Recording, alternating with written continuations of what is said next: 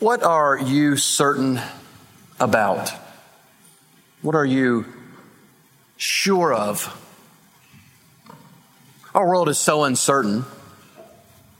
What can you stake everything in your life on? In the late 1990s, Truman Burbank was the star of a successful TV show on a movie. It was called The Truman Show. Except Truman Burbank didn't know it. Unknown to him, beginning at his birth, his entire life was taking place inside of a massive television set. Everything around him, including the people, including his wife, were all made up. It was all set, set up so that the whole world could watch the life of this ordinary everyman unfold. Everything around Truman was controlled except for Truman. And as the movie goes on, Truman becomes suspicious of people and events around him. And eventually, he escapes. And what that meant was he reached a place in his world he was never meant to get to a dome with a nearby staircase with an exit sign. And if you opened that door, he would leave the make believe world of Truman, Truman Show, for the real world that the whole world was watching live where the whole world lived. And dramatically, if you've seen it, the creator, the producer of the show, he breaks in. He tries to persuade Truman not to leave. Why? Because he tells Truman there is no more truth in the real world than in the fake one Truman had lived in. Is that true? The movie leaves you wrestling with big questions. For his whole life, Truman had no idea his entire life, his very existence, everything he lived for was based on a lie. Is this world nothing more than a Truman show? What can you be certain about? In an uncertain world, we are, or as Christians, are actually those who make a terribly, at least to the world's perspective, arrogant claim. We have certainty about the future, about our book, about our eternal destiny. What are you certain about this morning? For help, this morning we go to 2 Peter again. 2 Peter 1 12 through 21, where the apostle is writing in view of the end of his own life, the world, trying to give certainty to Christians who were tempted to doubt, who were tempted to believe that they had been deceived about the Christian faith, about the very end of everything. Turn to 2 Peter 1 12 through 21. This is the word of God. Therefore, I intend always to remind you of these qualities, though you know them and are established in the truth that you have. I think it right, as long as I'm in this body, to stir you up by way of reminder since I know that the putting off of my body will be soon, as our Lord Jesus Christ made clear to me. And I will make every effort so that after my departure, you may able at any time to recall these things. We did not follow cleverly devised myths when we made known to you the power and coming of our Lord Jesus Christ, but we were eyewitnesses of his majesty. For when he received honor and glory from God the Father, and the voice was borne to him by the majestic glory, This is my beloved Son, with whom I am well pleased. We ourselves heard this very voice, borne from heaven, for we were with him on the holy mountain. And we have the prophetic word more fully confirmed to which you will do well to pay attention as to a lamp shining in a dark place until the day dawns and the morning star rises in your hearts. Knowing this, first of all, that no prophecy of Scripture comes from someone's own interpretation. For no prophecy was ever produced by the will of man, but men spoke from God as they were carried along by the Holy Spirit. Here's the main point Jesus is certainly returning. Jesus is certainly returning. So pay close attention to his inspired word until he does. He is certainly returning. So pay close attention to his inspired word until he does. Three certainties in this text this morning a certain reminder, a certain glory, a certain word. A certain reminder, a certain glory, a certain word. He is certainly returning. Pay close attention to his inspired word until he does. Let's see first a certain reminder, verses 12 through 15 verses 12 through 15. Have you ever listened to someone giving a talk? Maybe it was a sales pitch. Maybe it was a political speech. And you're listening to them say whatever it is they're saying, but what you're really wondering is, what do they really want? What are they really after? If you were to ask that of Peter, he would say, and you, you would actually answer, he wants me to be certain of the gospel, of the gospel's power. He wants me to grow in godliness in light of the coming kingdom of Christ. Peter has no hidden agenda. And that's what's behind that word, therefore, in verse 12. Because I want this for you to be fruitful, to enter the kingdom, to not fall away, I intend always to remind you of these qualities. The qualities being what we read in verses 5 through 7 last week. Even though, now get this, you know them and are established in the truth.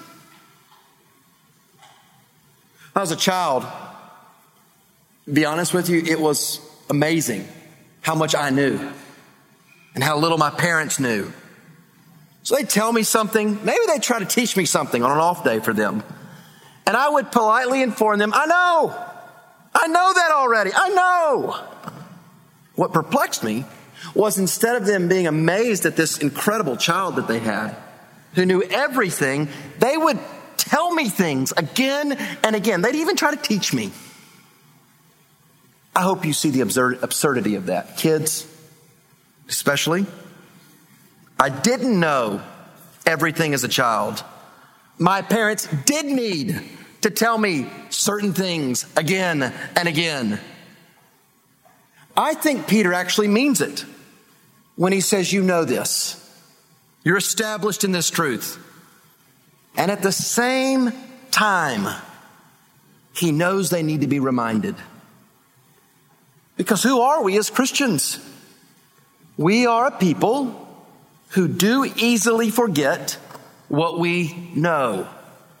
We get gospel amnesia. We forget the good news we know.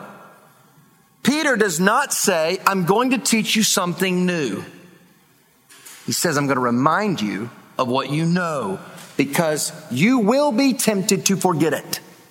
Or it will become so familiar, it becomes like an old hat. Question for you, for me, is will we be that little immature kid that I was who constantly said, I know that already, I know, I know? Or will we be those who love being reminded? Who know we need to be reminded? We do need to be taught what we don't know, but we also need to be reminded of what we do. You do realize that reminding is a lot of what we do here every single week. You hear the gospel again and again. You hear of Christ's resurrection again and again. You hear this world is not your home again and again. Glory is coming. You know this. You desperately need to be reminded of it. You need to be reminded it is certain because we are sojourning in a world that is constantly telling us other things are more certain. And what's amazing is that you don't even have to get creative in figuring out ways to remember. God has provided for us the means to help us remember what we already know. We're doing that right now. I mean, what's your posture? What's your preparation to hear the word of God. Now, I know you because I know me.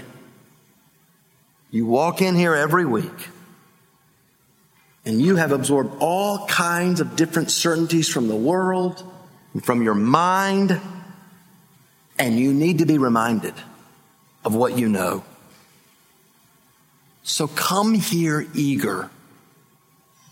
Come here having prayed and prepared. Come here early. You know, that communicates that this isn't just something I'm going to consume and then leave. I'm coming here to serve others and to be prepared. Make provision for this day the Lord gives you to be reminded and built up in what is certain. Peter wants you to be certain about massive truth because, in part, he knows he doesn't have much time. Verse 13, as long as I'm in this body, it's right for me to stir you up by way of reminder. Peter sees his body as a temporary dwelling. It's like a tent. And as long as he's in the tent, he's going to stir you up by way of reminder. If you're trusting Christ, you know something of what this stirring up is like. You hear someone share their testimony when they've been saved and they're, they're baptized and you're, you're stirred afresh by the power of the gospel. You hear a sermon on the glories of Christ and his, his work on the cross, and it, it gives you fresh joy in Christ, fresh resolve to fight sin. It's like if you've been married for a while, you and your spouse go to a wedding, and maybe you're in a rut, maybe things are bad, and you hear the glories of message, uh, the glories of, of marriage proclaimed at that wedding, and your marriage takes on new life as you're reminded of the glory of your relationship. You're stirred up. Recently, in the national championship basketball game, uh, college in the United States, there was a team down by almost 20 points at halftime. That's a lot in basketball. It was basically unthinkable that they would ever come back. Slowly but surely, in the second half, they came back and they won. Was watching recently an interview with the coach of that team, and those who were interviewing him said, What did you say to them at halftime to cause them to come back? He simply said, I told them, You're not being who you are. And I reminded them who we are as a team. You're playing nervous and with fear instead of aggressively. You're letting them set the pace. You're, you're reacting. You're not playing our game. Freshly stirred and reminded of who they were as a team, they came back and they won. Peter has little time, and with it, he wants to stir you up, not with the new stuff, with the old stuff. What's glorious about the gospel is it's so powerful, it never gets old. There's always fresh power. Power to save, power to grow.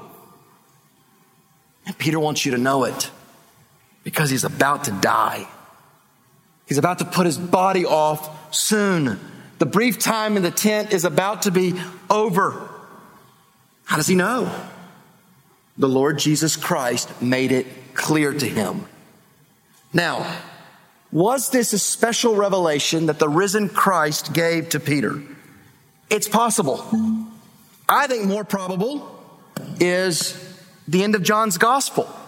John 21, 18, where the risen Christ before he ascended, prophesied to Peter, when you are old, you will stretch out your hands, someone else will dress you and lead you where you do not want to go. So the crucified one, Jesus, prophesied to Peter he would die apparently by crucifixion. Peter's getting older. He's in prison. Life is bad in the Roman Empire. He knows he's going to die soon. It's interesting, isn't it?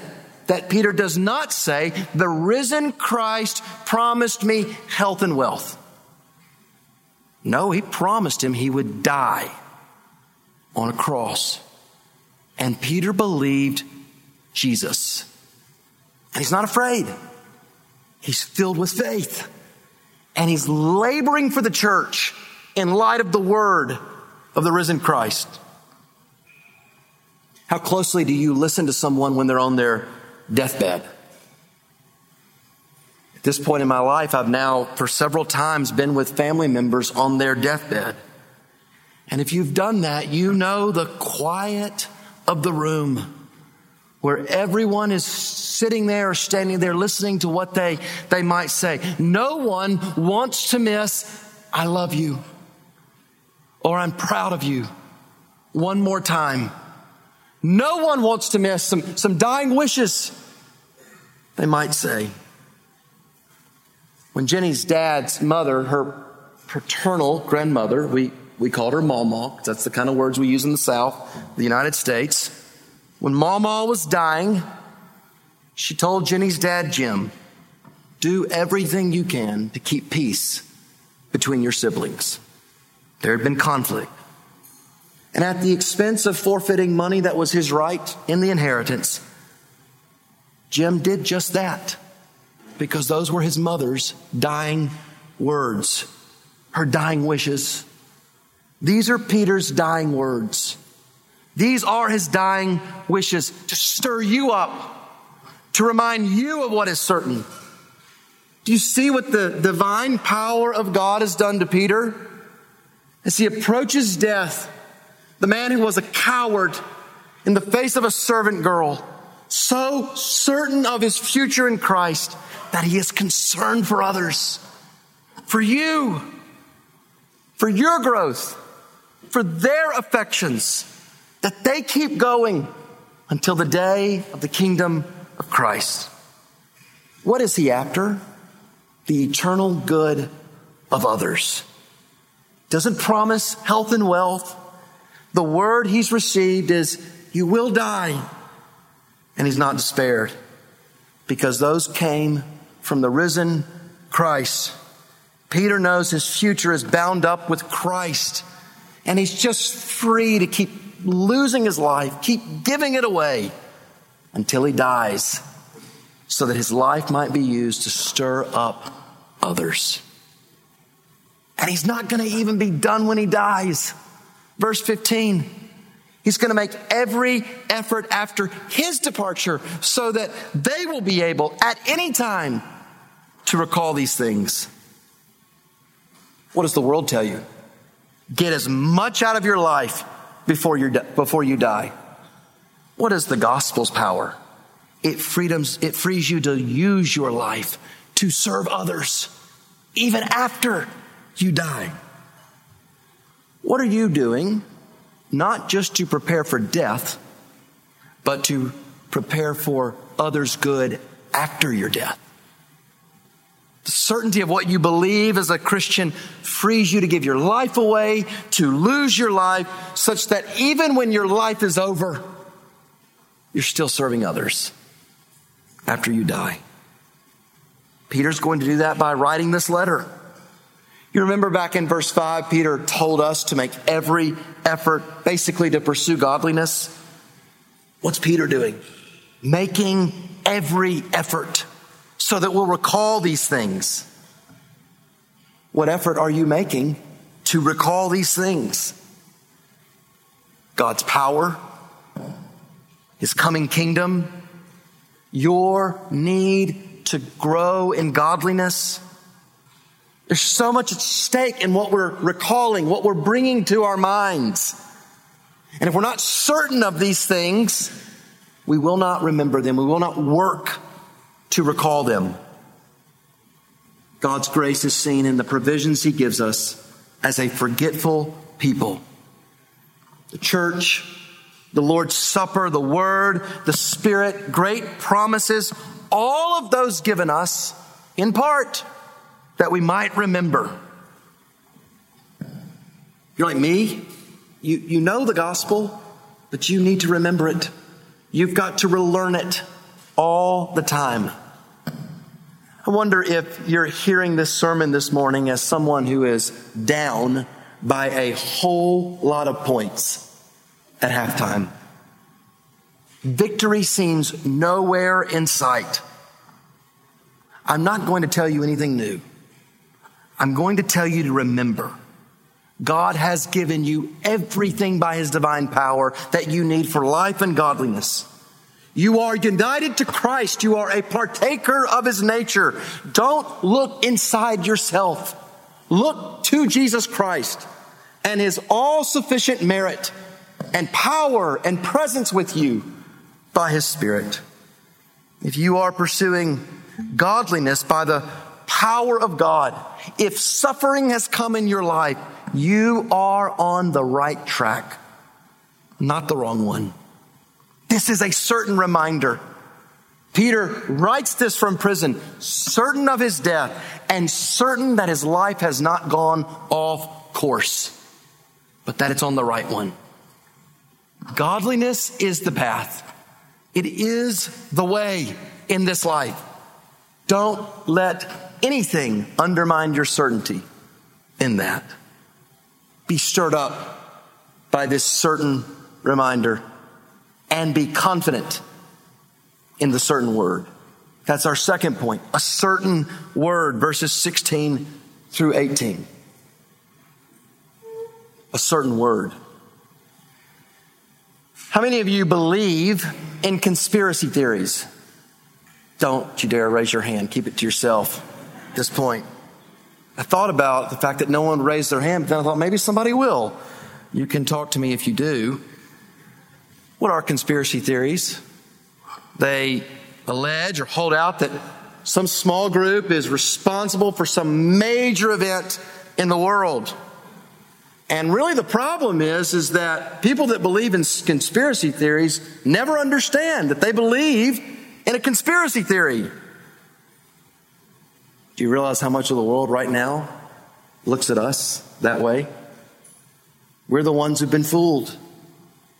The world sees us like it sees Truman Burbank, totally deceived, living out that deception. We're the ones who've fallen for this great deception this small group of men got together, came up with this story about a delusional man who was crucified and he got up from the dead and somehow he would return and bring the end of everything. They might be respectful about it, some aren't, but they pity us. We come here together every week and then we live in those six days in between as if this matters. It's true. They think it's fine if it helps us get through our lives or the world. But the resurrection and the return of Christ, laughable. Crazy. Do we believe in a conspiracy? Are we the foolish ones or are we the wise ones? Peter wants you to be certain. Verse 16. We did not follow cleverly devised myths, fables, fairy tales. We did not rely on those when we, the apostles, made known to you the power and coming of our Lord Jesus Christ. So everything Peter has said so far only makes sense if Jesus really is coming back. And he's saying that the return of the Lord Jesus, his powerful coming, is not made up by men. It's not a cleverly devised story. No, he says, we were eyewitnesses of his majesty. Now, one of the nerdy things I find interesting is legal theory and strategy. Hear me out. How a lawyer develops strategy in trying a case. So in the United States, unlike much of the world, criminal ch- trials are done in front of a jury. So fellow citizens who will be the ones who render the verdict on the trial. And they listen to evidence from the prosecution and the defense. And the lawyers aim to put up on the stand credible witnesses. And if they can, to discredit certain witnesses that aren't for their case. And if a witness is discredited, the jury won't believe their testimony.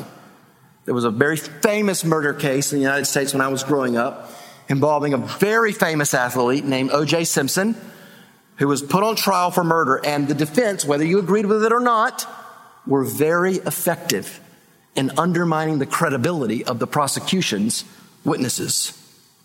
Is Peter, are the apostles credible witnesses? Do you believe them? Because we make judgments about eyewitnesses all the time. I've said this before. The only reason you know where you were born is because you believe your parents. They saw it and you trust them. How was Peter an eyewitness? He says, We saw the majesty of Christ, we saw his glory, and he points to the transfiguration. That's what he's referring to in verse 17. Jesus took Peter, James, and John up the mountain. He was transfigured. He showed them his glory. They saw Jesus of Nazareth, their teacher, their friend, in his true glory. And they heard the voice of the Father. This is my beloved Son, with whom I am well pleased. Matthew recounts this in his gospel. Matthew 17, the Father announcing his pleasure in and his love for the Son. And what does Peter want? He wants you to be certain of that glory, that they saw it. That the glory of Jesus was not just in the fact that his form, his appearance changed, he went from looking ordinary to extraordinarily glorious. The glory was also perceived in the announcement of his identity from the Father as the beloved Son, not just physical appearance, but true identity. He doubles down on verse 18. We ourselves heard this voice from heaven, for we were with him on that holy mountain. They saw the glory. They heard of the glory. You do know what they did as a result, right? They fell on their faces, terrified. Jesus had to say, Have no fear to touch them. They knew Jesus, they were terrified of Jesus in his majestic state. So, just as an aside, it's why we need to be glorified in the future. Our sinful bodies cannot bear the weight of seeing the glorious Christ, the risen Christ. But when we're transformed, transfigured into future glory, brought about by the resurrection, we will see him in all of his majesty and live to enjoy it. Some people have argued Peter didn't write this book. Someone else wrote it. But if that were the case, you do see this book would be a deception, not a certainty. Peter's putting his credibility on the line as an eyewitness to say he saw this. That's not true. It's a hoax. Why did Peter point to the transfiguration? To give credibility to the apostles' message that there would be a powerful coming of Christ. Well, there were false teachers who were denying Jesus Christ would return. And Peter wants you to be convinced this was not a man made myth. It was revelation from God, confirmed by the glory that they saw on the mountain and the revelation of God's voice on the mountain announcing who he was. So he's saying the certainty of the glory we saw points to the glory that the whole world will see when he returns. I wonder if the certain glory of Christ, the glory of the eternally pre existent Son, whom the Father is well pleased in, has become common to you. Remember so well when in January we were able to go see um, Novak Djokovic play tennis. And after the match, we went over to where he would come out of the locker room, and you should have seen the frenzy of people.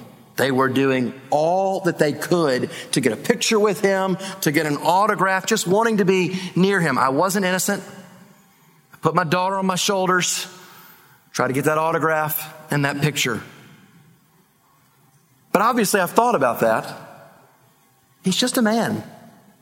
He's like us. But there's such a fascination with him or a, another celebrity's glory. But it's all man made. Athletes get older, new athletes come along. Peter saw glory that can only be revealed from heaven. Glory announced by the Father. Glory that caused him to hide himself in fear. And that certain glory points us forward to future glory. What glory impresses you? What glory are you chasing with your life? Do you know what the Lord Jesus Christ did after he revealed his glory? He went down that mountain to the cross. Peter, the same one who was terrified of Jesus in his glory, was also terrified of being identified with Jesus when he went to the cross. This world is filled with people who seek the wrong glory. People like you and me who want glory for ourselves that will not last. Jesus, who has real glory, comes from heaven. He veiled it in human flesh and he obeyed God the Father all the way to his crucifixion with common criminals. He did this glorious act for others, to save, to give his life for sinners who keep chasing the lesser glories of this world. He was humiliated on the cross that we might taste and partake in his glory. But he did not stay humiliated. In his death, God raised him to prove to the world what he announced on the mountain. This is my beloved son with him I am well pleased. Listen to him. Have you listened to him? Have you repented and believed in the risen and reigning Christ? He calls you to freely come to him in faith. Have you heard all of that before? Is it so familiar to you that it is uninteresting to you? Or do you see the glory of it afresh even this morning? Friends, this is not a cleverly devised myth. This is news revealed from heaven because the story is so good and true, we would never make it up. Who will you believe? What glory allured you this last week? How much time are you giving to meditating, remembering the glory of Christ? You need to be stirred up. Christ upholds the whole universe by the word of his power. Untold angels are worshiping Christ right now. Nothing is happening in the world apart from the power of Christ. When he returns, kings will hide themselves under rocks to hide themselves from his glory and judgment. We do not serve a weak Christ, a small Christ. Any glory that's capturing your heart or my heart in comparison to Christ is so small and insignificant. What are you looking forward to? When's the last time you meditated on the glory of the returning Christ? Why not think about it now? You're going to see him. You're going to savor him in his glory. His glory will not underwhelm you. And you know what else? He's going to delight in seeing you. Who you will be on that day will be his work. Artists love to see the painting they've created. How much more the risen Christ seeing the finished work of his redeemed child. Peter saw his glory. We will see his glory. And what is glorious as well is the certainty he will see us. The bride made ready for the groom. And he will delight in what he sees. That's all way too good to be true. Except it's true. It's not a myth. The Son has been revealed from heaven. The Son will be revealed from heaven a certain glory. Finally, a certain word, verses 19 through 21. The revealed glory of Christ gives credibility to the coming glory of Christ. And it's the transfigured Christ, verse 19, that more fully confirms the prophetic word. Well, what does this mean? The prophetic word is the Old Testament scriptures particularly the prophetic word about the coming day of our Lord, his day of judgment and salvation. I, I, thought about this a lot. I don't think Peter is saying that the prophetic word of the Old Testament is more certain than the transfiguration. Both are trustworthy. Both are reliable.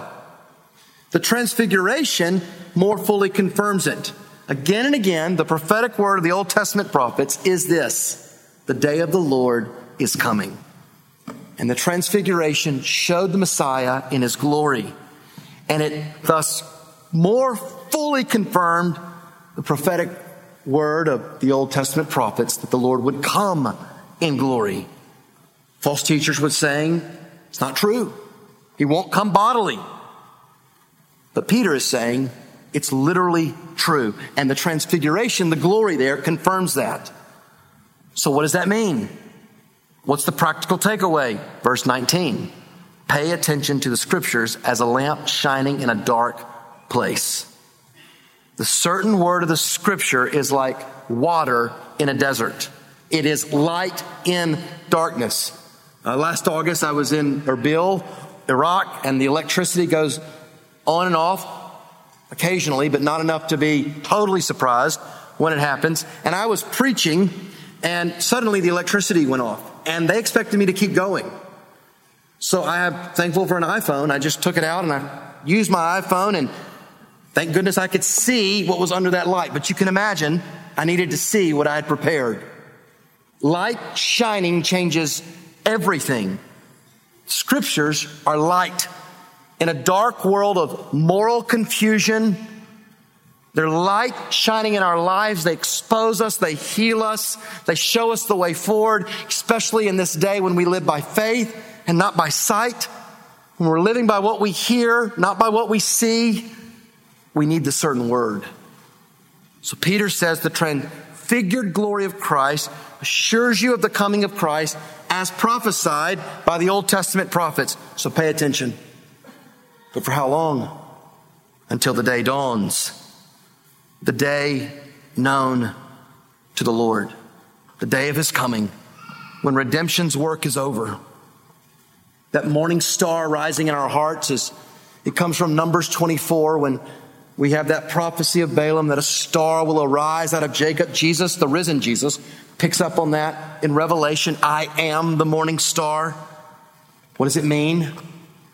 It'll be a day when we will no longer need the prophetic word we will see clearly. We will be beautified, purified as the church. Pay attention to the scriptures until that day. I mean, just think about the fact that we live in a world where we need a Bible. That before sin ever came into the world, God had to speak to Adam and Eve to tell them what the world around them is like.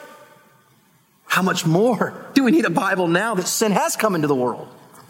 How strange that the world tells us that the Bible deceives us when it's the Bible that's telling us everything that's deceptive about the world. Oh, brothers and sisters, do you know a glad joy and submission to the Word of God? Do you feel the joy that God graciously gave us a book? That it's a firm foundation. Cling to the book. Read it. Meditate on it. Know it. And be certain of it. Why? Verse 20. No prophecy of Scripture comes from someone's own interpretation. Peter is saying that the, the prophecies that we have of the coming day of the Lord, of the Messiah, aren't private interpretations. They are not like the myths, man made. How do we know that?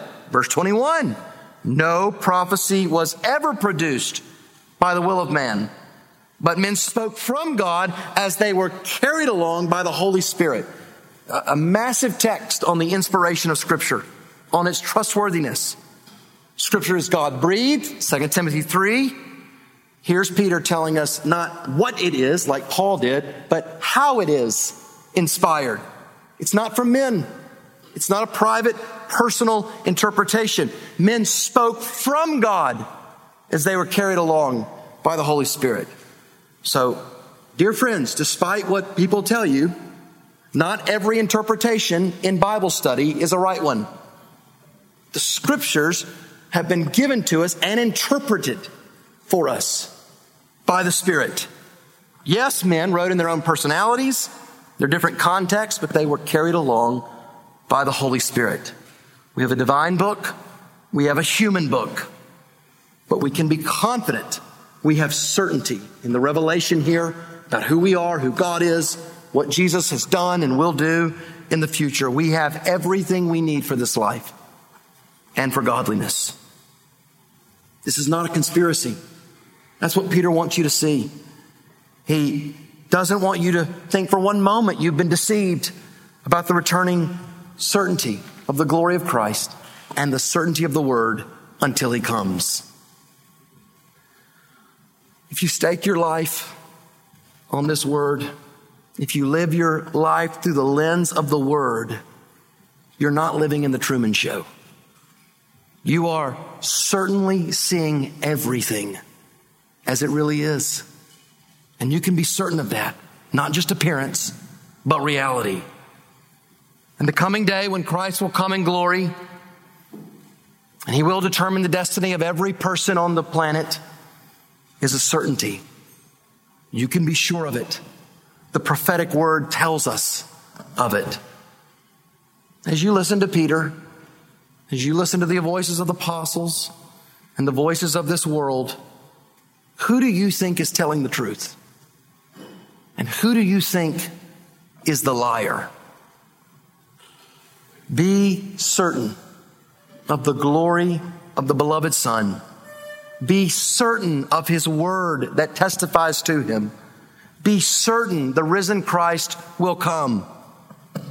And even if before that your life ends up forsaken and unremembered, even in prison, be certain you will gain a rich entrance into the kingdom of Christ when he comes.